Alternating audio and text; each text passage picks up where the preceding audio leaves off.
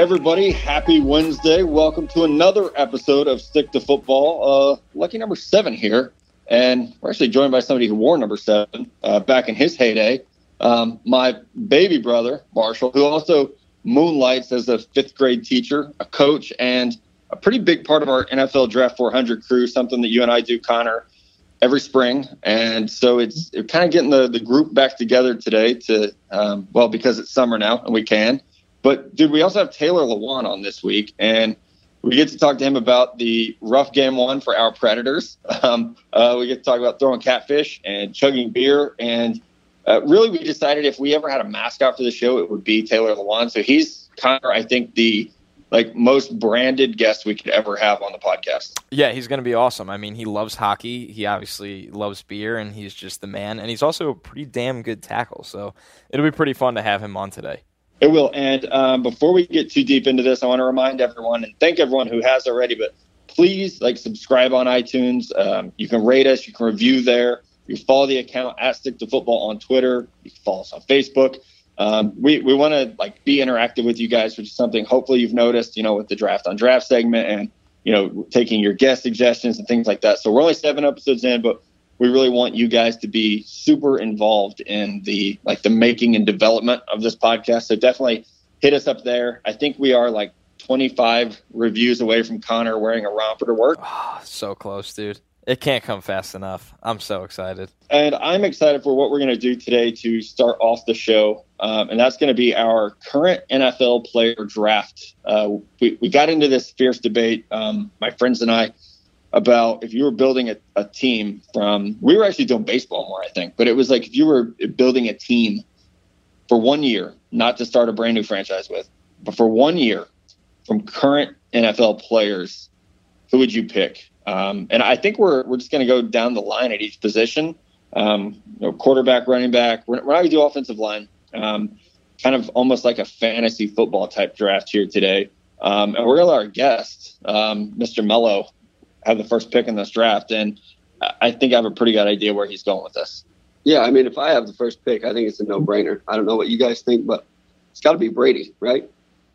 See, I'm I know this is going to come off as like jaded, you know, like Jets fan, but in this draft, if it's like franchise building, I wouldn't take him because he's going to be 40 years old this year. Right, but for one season, yes, for one season, got to run a quarterback out. I listen, take Brady because that means right now I get to take Aaron Rodgers. So I I'm a, I'm, I love that, but I, I get the argument to both sides of it. But I'm going to take Aaron Rodgers. Well, thank you both for I mean, those were the obvious choices, right? I mean, Tom Brady and Aaron Rodgers. So now you put me in a position: do I go super young? Yeah, good luck. or here's, i I'll tell you what though, I'm actually going to go Andrew Luck because I'm such a believer in his ability, and I've always felt like he has been hurt by the lack of talent around him. And I trust myself to be a better general manager than Ryan Grigson. So I'm going to take Andrew Luck. And we're doing the snake style. Um, so I get to go running back. And this was, this is actually very hard. And I think a lot of people would say Ezekiel Elliott. I think a lot of people would say Le'Veon Bell. I'm going to go David Johnson because Le'Veon Bell has been suspended. I worry about that, especially if we're going for one year. And Ezekiel Elliott uh, is had some troubles off the field that I'm a little bit worried about. So I'm going to go David Johnson, who uh, great, great receiver, great runner, has power, can help me in all three phases of the game. Oh man, that's tough. I, uh, it leaves me in a tough spot. So just to you know, kind of remind like remind everyone here, we are going by position. So you know, we didn't pass on taking the best pass rusher, didn't pass on taking the best wide receiver. We're gonna do it by running back. I, I'm gonna take Le'Veon Bell now. You nailed it, Matt. There's some you know some scary things. Can, you know, can he stay on the field? But in terms of just pure talent and three down, a th- true three down back, I can't pass on him. I like those picks. You guys both go with guys that can catch the ball. Um, both your quarterbacks are going to be sitting at home while mine's winning a Super Bowl. but for running backs, I'm kind of torn. I got two young guys that I want to take. I like Elliott a lot. I also like Fournette though, so I'm kind of in between here. But I think I'm going to pull the trigger. I'm going to take Zeke. I know what he can do in the NFL. Catches the ball well, so that's Zeke's my pick and you're back up for receiver. So you've got the arguably the best pass catching running back in the NFL, and now you get to add your pass catcher for uh, your goat at quarterback? Yeah, again, AJ Green is my favorite receiver in the NFL, but I can't not take Julio Jones right yes, here. Yep. Guy's too good. Especially after what he did. I mean, last year you see him with a competent offensive coordinator. Uh, now they have more of a run game. So you've got Tom Brady, Ezekiel Elliott, and Julio Jones uh, to start your team with here. So Connor, um, are you going to stay in Pittsburgh and go with AB, or are you going? You, are going to stay on your island there and take one of the, the Giants? Uh, I'm going a little younger. I'm yeah, I'm going with Odell Beckham Jr. I mean, I know he's got his. It never ends with him with the stuff off field, whether it's warranted or not. I think some of it's ridiculous, but when you look at him on the football field, the way he changes what a defense has to do and what an offense can do, he's just such a special talent. Yeah, and you um you have the red flag team going here, dude. So good for you. Yeah, I really do. They're all going to be off the field. Should have taken Jameis at quarterback. You could have rounded this out. Uh, I'm going to go Antonio Brown. He's not the youngest guy, and I know receivers tend to top out in their early 30s. But if we need one year, um, I can have Andrew Luck throwing quick slants to Antonio Brown all day. So uh, I like that option. Um, at tight end, I, I, think every one of us, when you made your your you know fantasy big board here, hopefully we all put Rob Gronkowski as the number one tight end, and that's who I'm going to go with. Um, but not just because of I love Gronk on the field and off the field. Honestly, I guess if we were going to have a mascot for this podcast, it would probably be Gronkowski. But um, it, I, yeah, I have size now. With Antonio Brown being a smaller receiver, I want a big tight end. Yeah, well, I'm lo- I'm loving that it played out like this because my team is the all personality team. I'm taking Travis Kelce. Uh, listen, our locker room is going to be a bit of a shit show, but man, it's the all personality team right here, and I love what Travis Kelce could do. I, I don't know about that, Connor. I don't know if those guys gel in your locker room. They, they definitely won't, but it'll be a blast. I'm going to take some more team friendly guys. I'm going Greg Olsen, um, veteran guy. I can't believe that he's still there with me, but I'll take Greg Olsen any day. Uh, now we're going to go defense. Uh, we're going to go D line, edge rushers, linebackers, corners, and safeties. So um, just picking five players on the defense here, and and Mello gets to grab a defensive lineman first, and I'm assuming he's going to take J.J. Watt. I think you have to. As far as D line can go, he's the best one out there. I'm so glad he's gone. And I'm, i was taking Aaron Donald no matter what. Man, I, I had him number two. He, yeah, they're, they, I mean, they both just changed the game. And right now, it'd be interesting to see how Watt comes back this year.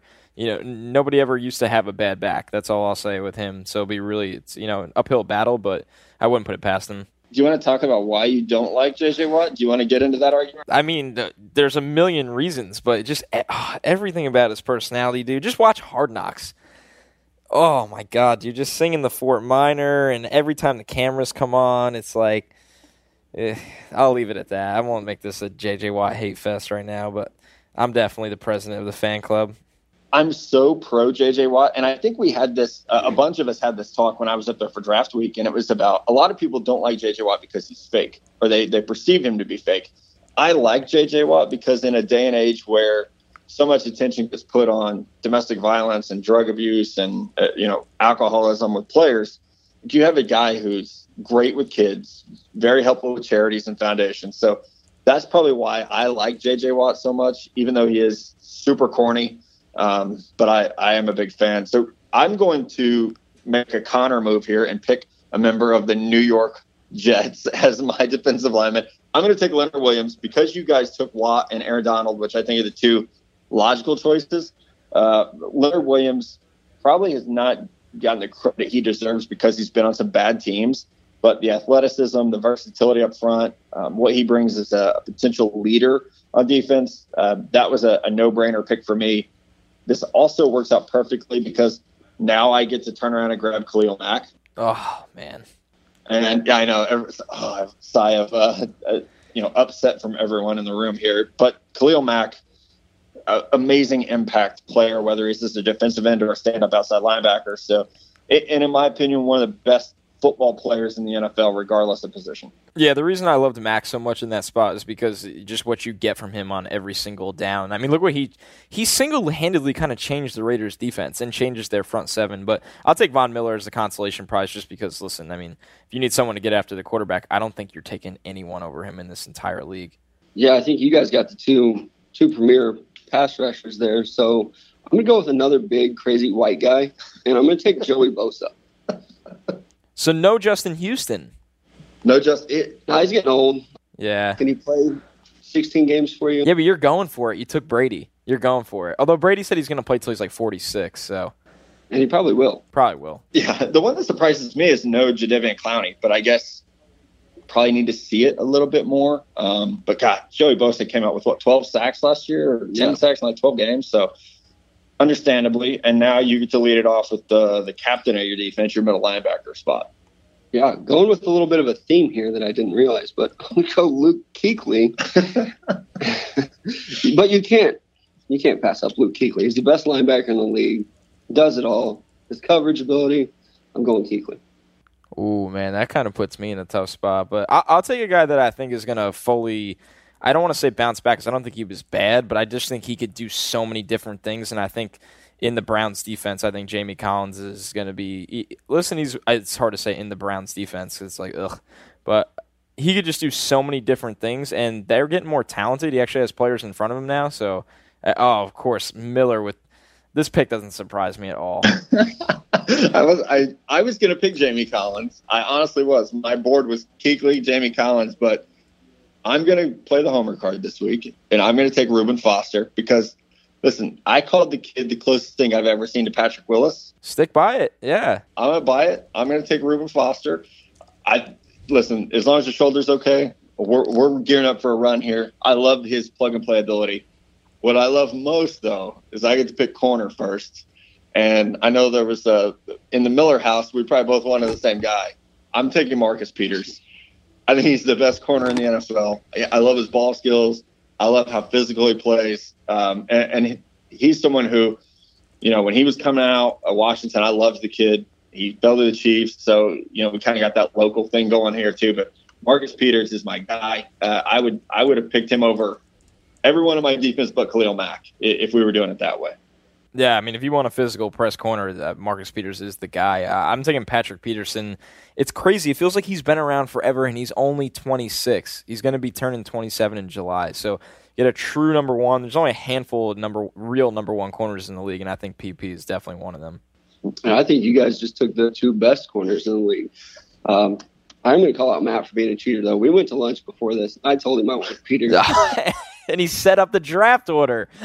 yeah, he's like, "Oh, you can go first. I think he just knew what he was doing. uh, so with that being said, I guess I'm going to go with Trufant.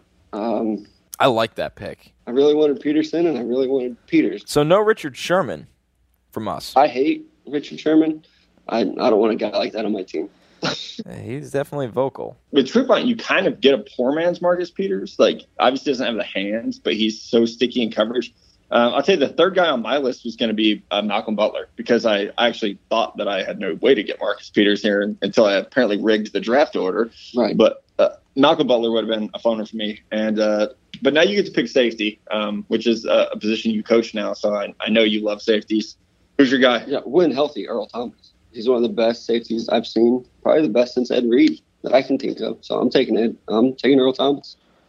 Yeah, it's hard to argue. I don't see how anyone can argue against Earl Thomas because of what he does for. How many guys are true free safeties with his range and just everything he brings to the table? Uh, I'm taking Harrison Smith. Uh, I mean, I think if you need a under the radar top five safety, it kind of seems to be him. Yeah, no, that's a good pick. Um, great tackler, great leader, uh, versatile safety. I cannot believe that my defense consists of Khalil Mack, Reuben Foster, Marcus Peters, and Tyrann Mathieu, but it does now. Uh, he's my pick at safety. Um, you know, Mello mentioned Earl Thomas is one of the, the few guys, you know, with that kind of range. I think Tyrann, when healthy, is the other. And the versatility to play corner. Um, he's a hell of a punt returner, too, if you need him in a pinch. So um, I am a huge fan of his, um, you know, kind of his demeanor, the way he plays the game, and also versatility on the back end. So, and another dude who probably needs to bounce back a little bit th- this coming year. We'll see what he does without Tony Jefferson back there, but I, I'm a huge fan of his. He's going to have Budda Baker playing next to him, though. That's true. It's gonna be really interesting watching them work together. It's so rare to have two guys, uh, you know, on the back end of your defense that are probably what 5'9", 5'10", 190, but are so talented and just their instincts are off the charts that it doesn't really matter. So it's kind of awesome. But um, all right, I mean that wraps it up. That was pretty awesome. I mean, a couple surprises, but nothing too crazy. It's it's obvious who the top talent in the NFL is right now. Yeah, and you know we had talked about doing this all time. There are too many all-time great players to, in 15 minutes, uh, pick one for every team. Um, but I, I think there are a lot of guys on here that you know. Obviously, I think we all feel like Brady's the greatest player of all time, or greatest quarterback of all time, at least. And you know, Aaron Rodgers isn't too far behind that in terms of talent. So there's a lot of generational talent that's out on the field right now that you know, maybe I think sometimes it's like in the NBA, you know, we all get caught up in the, you know, is LeBron better than Jordan or Kobe debate instead of just realizing how great guys are at the time. So this was a lot of fun. Um, and we want you guys to give us your team. So if you do go and rate and review us on iTunes, you can leave uh, your, you know, teams in there. You've got quarterback, running back, wide receiver, tight end, D line, edge, linebacker, corner, safety, or you can tweet them to us at Stick to Football. We're going to take a quick break and we're going to come back with our guy and huge Nashville Predators fan. I think he's also left tackle for the Titans, Taylor Lewan. We'll be right back. Hey, everybody, welcome back to Stick to Football. And we have our awesome guest of the week, Taylor Lewan, the left tackle for the Tennessee Titans, also the catfish thrower extraordinaire for the Nashville Predators. Dude, we're going to talk about football, but I have to ask how do you sneak a catfish into a game? Like, how do you get that thing in the Bridgestone Arena? Is it like under your jersey, in your pants? Where is it? I feel like it's a lot easier to sneak catfish into Bridgestone when you're a Predators fan, as opposed to last night when the guy got charges thrown at him for throwing a catfish onto the ice. I can't believe um, that. It's yeah. pretty easy, man. They, uh, I walked in through where the players park because they had us going to wave the towels the first time, and I brought a cooler. And the security guy's were like, "Hey, man, what kind of beer y'all got in there?" I was like, no, it's not beer, it's catfish. And the guy's like, all right. And that was literally it. Like, didn't even put it through a, a scanned inspect it or anything. Like, literally could have brought whatever I wanted. And and he just bought it. He said, yeah, it's catfish, whatever. So it went well the first time. The second time, the guy's like, hey, you got another catfish in there? And I was like, no, we got five catfish. Because, like, we have to, I mean, they keep wanting us back, so we need to keep overdoing it, you know? Keep going a little out of control more. It's been awesome. That is amazing. So, where did the catfish come from? Did you catch these yourself, or these? Where'd you get them from? Uh, I'd be lying that I caught them myself. I'm, I uh, I've never held a catfish before, but thank God Ben Jones, he's from Alabama, and he knows how to hold a catfish. So I got our catfish from the guys that do uh, do the food at the facility, like the guys in the kitchen. They're like apparently professional noodlers and stuff like that. Cause they brought a catfish to me and they basically told me, hey, we can get you a catfish, and, and brought it over, and Ben showed me how, to hold it the first time, and from then on, it's been been pretty easy. Nice, I love it. Uh, the next thing that I noticed from your hockey going experience is uh, the beer chugging. First, I noticed you got a nice Bud Light. It looks like, but how fast did you chug that beer? Uh, I think that beer went down pretty fast. It was good, not my best ever, but still, still pretty pretty solid in the speed department. Okay, so what are you thinking for personal record? Beer chugging? How fast? I don't know. I've never like timed myself, um, but I will tell you, I've never lost. I've never lost a beer chug in my entire life. I don't, I don't think it's even been close, to be totally honest. But my dad, like, he's seen me chug a beer before. My dad's like, you know, it's not that surprising because when I, I guess when I was like five, I was like slamming waters. Like, like that's just how I drink fluke. And so, like, that's just how it's been, man. Just been just slamming waters, and then I got older and it became beers, and so it's it's been cool, but uh, that's been like something I've been able to do my whole life. So Taylor, this week we saw Bryce Harper uh, celebrate Memorial Day by not only getting plunked, but uh, charging the mound and eating a punch right in the face. You know, you're a pretty big dude. So I don't think you need much of a plan. But what would be your plan when charging the mound? Because Bryce went for the fake helmet toss, didn't kick the catcher. I don't think uh, I don't think he went for a fake helmet toss. I think he threw the helmet right and he missed. I actually, I, I just Harper. I literally just watched we finished practice today, and I was like, "What is going on?" Uh, if I was charging a mound, I think I've seen it before. I think I would like kind of bat kick the catcher because he's kind of the first one to come out of. And then as I was charging the mound, I check that first baseman because that's usually the guy that gets you clean and you don't see him coming. You know what I'm saying? If he's aware, he might sneak it. So I think as soon as the, I didn't see the first baseman, I think the first thing I do is you know a double leg drop kick. I think that's my, that's the first approach to any time you charge them out. But um, I mean, I'm all for it, man. If someone throws a, throws a ball at you, that's a weapon. You know, you have every right to charge them out after that. So do you have the right? Because we talked about this. Do you have the right to go with a bat then, or because weapon on weapon, or do you just is it all fists? Like I don't know what the proper think- protocol I think- is. I think if you charge if you charge the mound, you need to leave the bat behind because then, then then then things get into like you know attempted murder kind of stuff, and that's just that, that's where it gets a little over all of our heads. You know what I'm saying? I think you need to keep it simple. And if you have an issue with somebody or they throw the ball at you, and that's your way of thinking, I need to, I need to take care of this, then honestly, that's that you should go do it.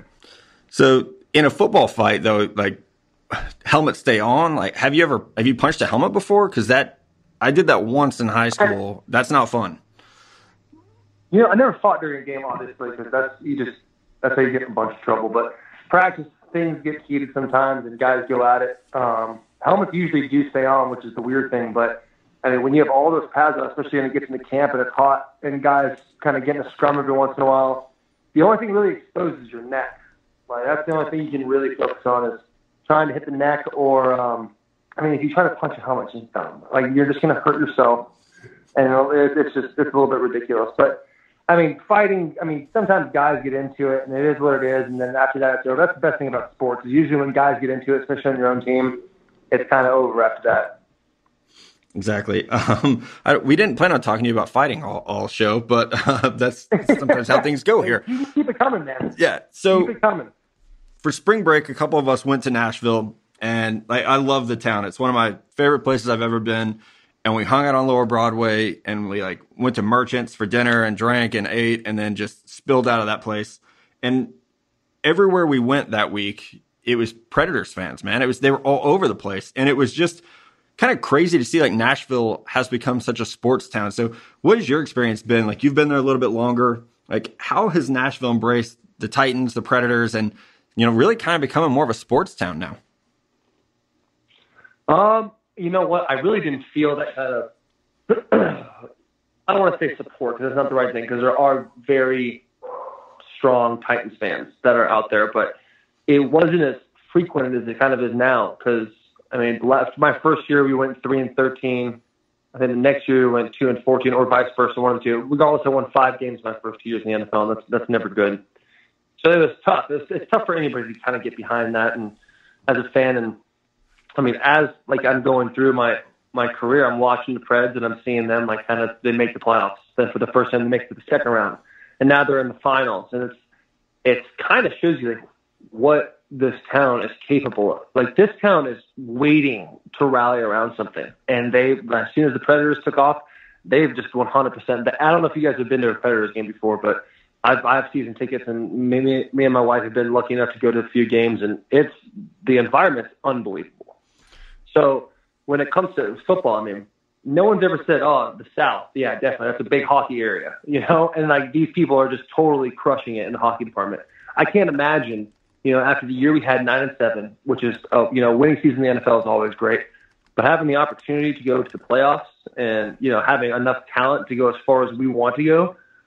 I mean, that's that's a lot to get behind. And I think uh, I think Nashville's really bought it. And they've really bought into not only what the Preds are doing, but what we're serving up this year. If everything kind of goes the way we expect it to go.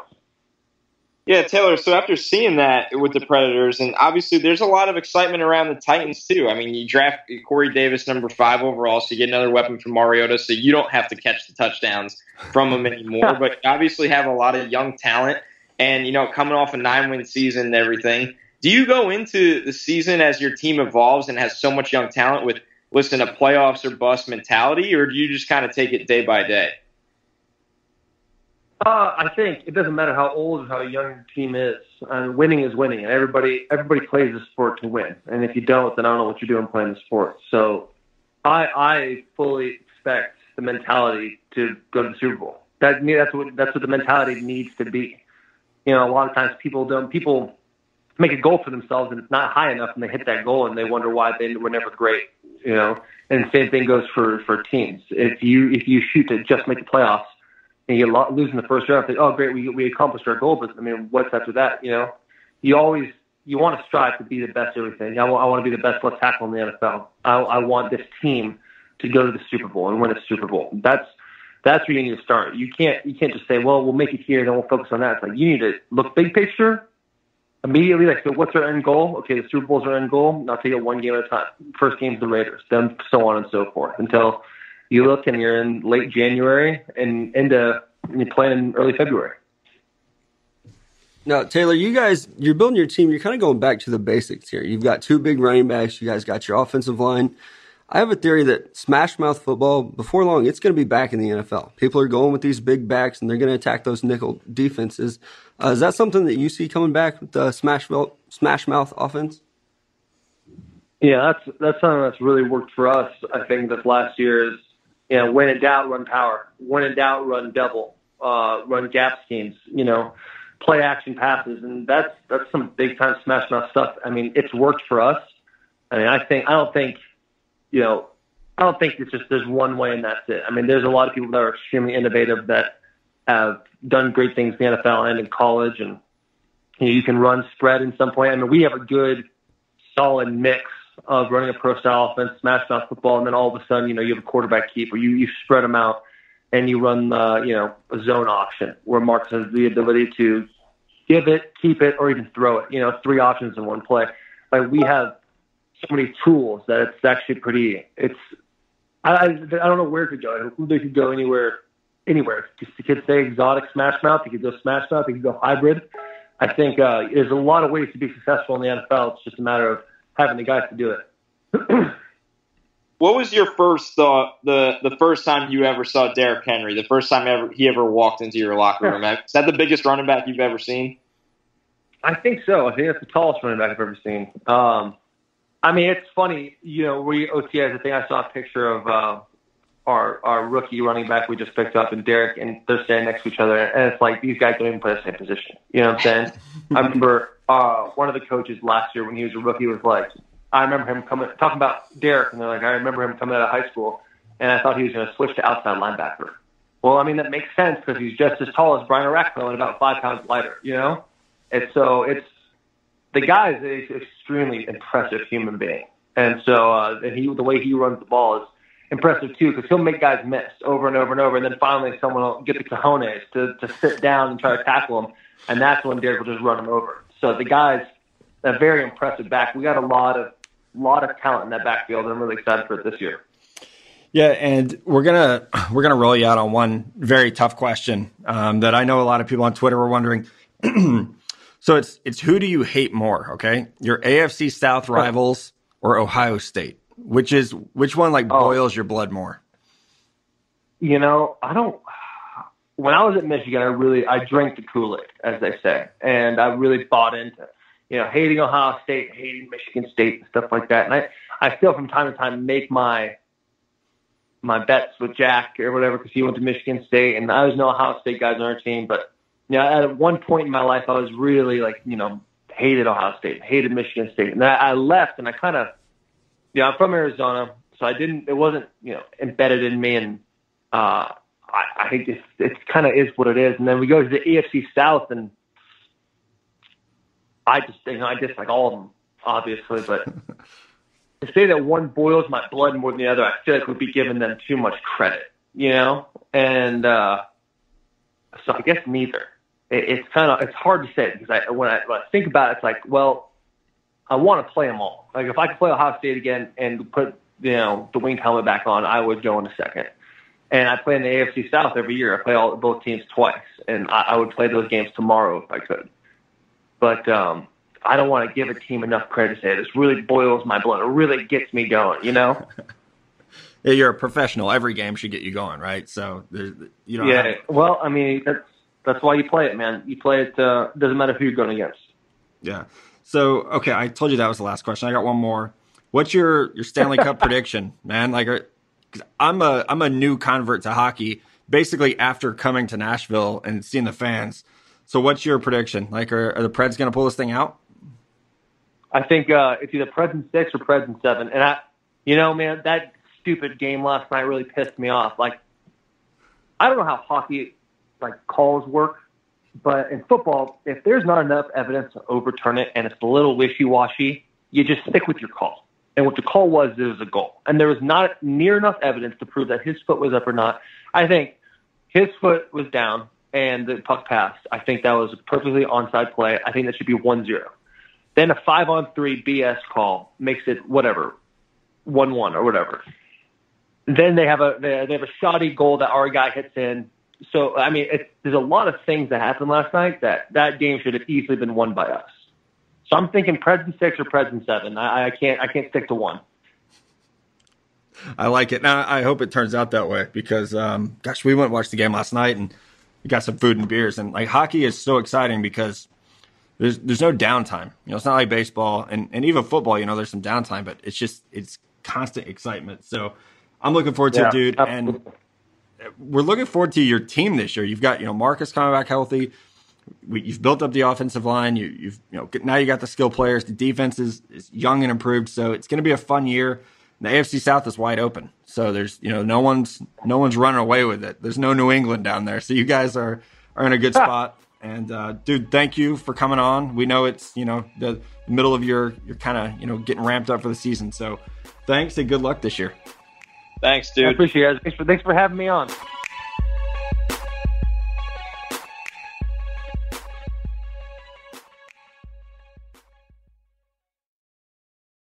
All right, everyone, welcome back to Stick to Football. That was our guest of the week, Taylor Lewan. He is an awesome, awesome dude. Uh, Matt, what'd you think, man? Uh, yeah, I now I want to go to Nashville and you know drink beers and watch. I a- still got to go. Game. Oh my god, we so awesome. we will make a, a stick to football uh, field trip happen. and We're doing the tour this summer, the Stick to Football tour. Get the bus. I was trying to buy a bus, man. We found one. We were ready to go. Um, I'm down. I'm down for that too.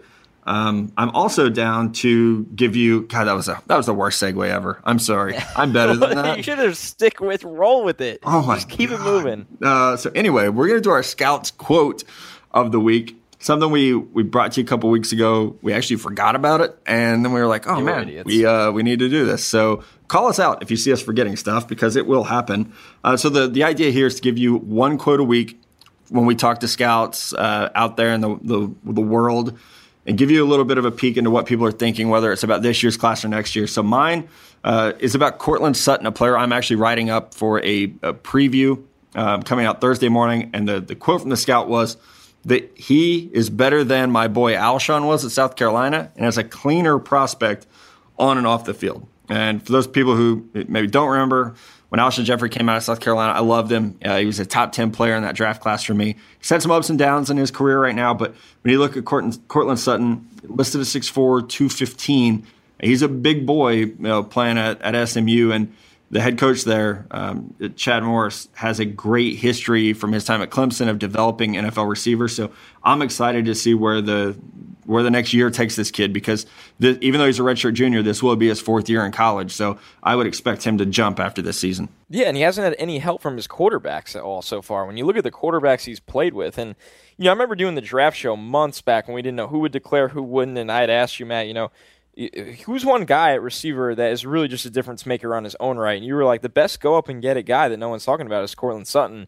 He didn't end up declaring. This was months before you know players had to declare, but I think he's in for uh, even if he's not in for a really big year on the field because of the program limitations, he's just going to blow up the app, you know, the draft process. Now, my quote from this week is about a guy that is probably going to tear up the field and tear up the draft process. And I was told pencil in Saquon Barkley as number one running back, RB one. It's a simple and listen, people are going to love guys.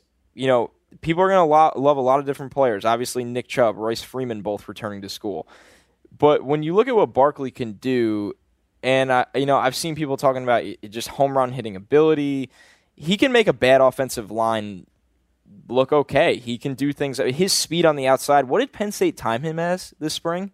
It's like a four three two. That was the rumor. I They posted video, but it's so hard to tell Yeah. what's real and what's not. He's probably a four three five to four four, you know, kind of guy, which is insane with his, his vision. So many, it's just crazy to hear over summer. Well, it's May. It's not. I mean, almost summer. Penciling in a guy as the top running back already, no questions asked. Yeah, I mean, and you know that happened last year with Fournette, and it It did. held true. Even though there were a lot of people on uh, Twitter and things like that who were kind of naysayers, and you know, elite talent isn't hard to recognize, and you know that's one of the another quote I've heard from a scout over the past few years is that, you know, like we don't have to argue about the elite players; they're just elite. And I, I think Saquon Barkley definitely fits into that mold as being an elite player. Yeah, it's it's going to be really interesting because it's almost like how much does a guy like him have left to prove at this point? He can kind of sit out, the, and he's not going to sit out the year. We're not getting into that whole talk. Uh, God, I could really get us down the whole rabbit hole of that. But he's the type of guy where if he sat out the year, he's probably still going in the top ten picks of the draft next year. Yeah, without a doubt. Um, and uh, you're going to have to talk for a second while I, I mosey over to the beer fridge because it's uh, it's time for draft on draft. And the awesome people at Leinenkugel sent two cases of beer and it showed up this morning. And I'm super excited. Never mind. This is what Mello's here for. He's going to hit the beer fridge. He's going to go get it so you can keep yes. talking. And there are beer fridges in like every place we've ever recorded this podcast, which is uh, it makes it so great. But we have we got great questions from you guys this week. We do. Draft on draft, and uh, there we go. Uh, yeah, so I'm gonna have an orange shandy. Uh, Mello's got a summer shandy, and uh, so yeah, we're gonna pop some tops and we're gonna talk some draft on draft. I am so excited to get to my apartment tonight. I'm gonna be like a little kid on Christmas if that Leinenkugel's box is just sitting there with 24 beers. Now I'm not gonna drink all 24 of them. I have work tomorrow. I'm an adult. Everyone, relax. but uh, you know, it's going to be pretty awesome. Wait, before we do draft on draft, you know, because this is something we asked Taylor, our baseball fight strategy. Bryce Harper charging the mound, understandably. I don't blame him. I would have too. Now, my I'm always kicking the catcher every time because now Buster Buster Posey's the worst kind of teammate in the world for just standing there. Did nothing. 99 out of 100 times the catcher is going to catch up to you and tackle you before you get to the pitcher. I'm kicking him. I'm not throwing the helmet at the pitcher because that's going to increase the suspension. I don't know what Harper was doing there, but I know I'm kicking the catcher every time. I'm actually watching right now on YouTube some dude named Izzy Alcantara. Yes, Izzy Alcantara. He's the legend for doing that. Yeah. Dude, he landed a good one. The catcher was still kneeling. I'm karate kicking the catcher. Here's my thing. How far can I take the bat? Like, Ooh, man. Or does the bat get not very know. far? Maybe that's a like lot me of being over that. the top. I think the bat gets you an assault charge, not a suspension. It does. Okay. Yeah, it's happened before. But you got to throw the, minors. the helmet a lot better than Harper did. Like I know you're not a pitcher, but we talked about this at lunch. I'm throwing the helmet as a distraction, and then I'm throwing fists like right out of the. Wait, game. Matt, I thought you were keeping the helmet on. I, I know I tweeted that last night because it gives me an advantage. Because who went like you punch a helmet that hurts now I'm thinking like the the art of distraction is maybe where I go with that. Yeah, I might throw it as high as I can in the air. Ooh. So like he looks up and then done. Just sock him right in the face. I don't want to have to deal with the catcher, so what I'm doing, I'm pretending like I'm going to first. Like oh. no big deal. You drilled me.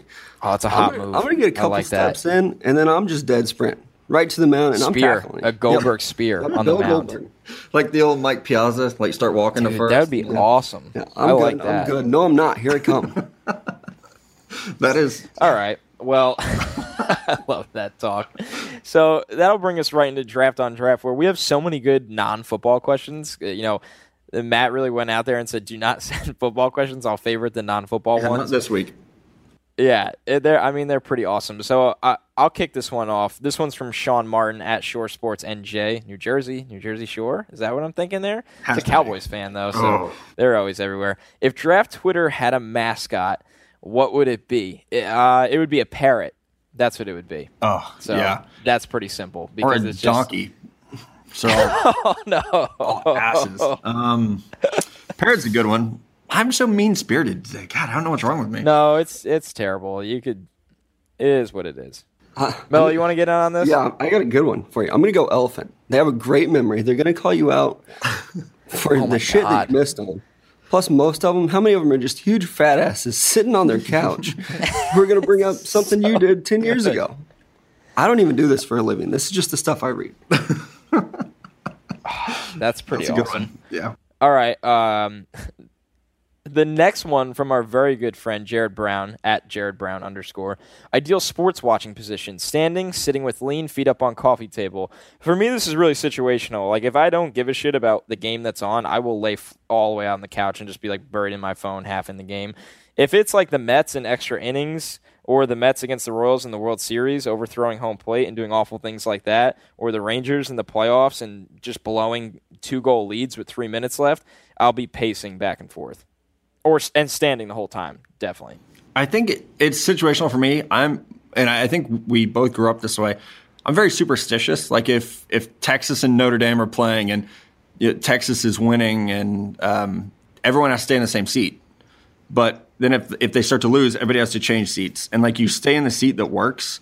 Like you know, this year, Texas Notre Dame, I remember telling my girlfriend like you can't move from that seat because they're winning, and I'm going to lose my shit if they if this game turns around. So, and for like the the World Series, uh, we didn't watch um, every game together, so it would be like, you know, you have like a text chain going, and like you know, you stopped texting during like what was a game five and didn't come back right. until they won, and so I'm a sitter though. I can't stand for that long. So I'm different. I'm go back to that World Series. I'm standing the whole time.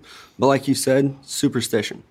Oh. If we got a text chain going and then the Royals make a comeback and I got to change it up, I'll go silent. I mean, true. I'm going to keep it going. I'm going to rally with my team, but I'm definitely standing. I'm yelling at the TV. I'm doing all that. All right, this next one from GH. He's been awesome supporting the podcast at Hulk Smash Theory. What is the worst part about you and, Con- you and Connor Rogers' jobs? People only see the highlights and benefits, never the downside. That's a great question because I feel like people, are, especially in the Facebook live shows, are like, "How do I get this job?" How do... You only see the finished product. And listen, I love my job, and we're really lucky to be in the spot we're in. But it on camera, it's all glossy. It's the finished thing that you work a million million hours for. The worst part, I would say, for me, as we get about a month out of the draft, it's like super high anxiety of getting everything done because so much has to get done and you always think you're on a good pace. And also there's just a lot of crappy people that like you spend like 8 hours writing something and they're just like this is trash or this is yeah. why you're wrong or and it's like man you didn't even read it or you didn't even watch it or you didn't even try to have a conversation. You're just being an asshole. And I mean you got to deal with some of the worst people of all time in your mentions when you cover the draft. Yeah, and that's actually what I was going to say. And um, you know, I don't mind the travel so much anymore.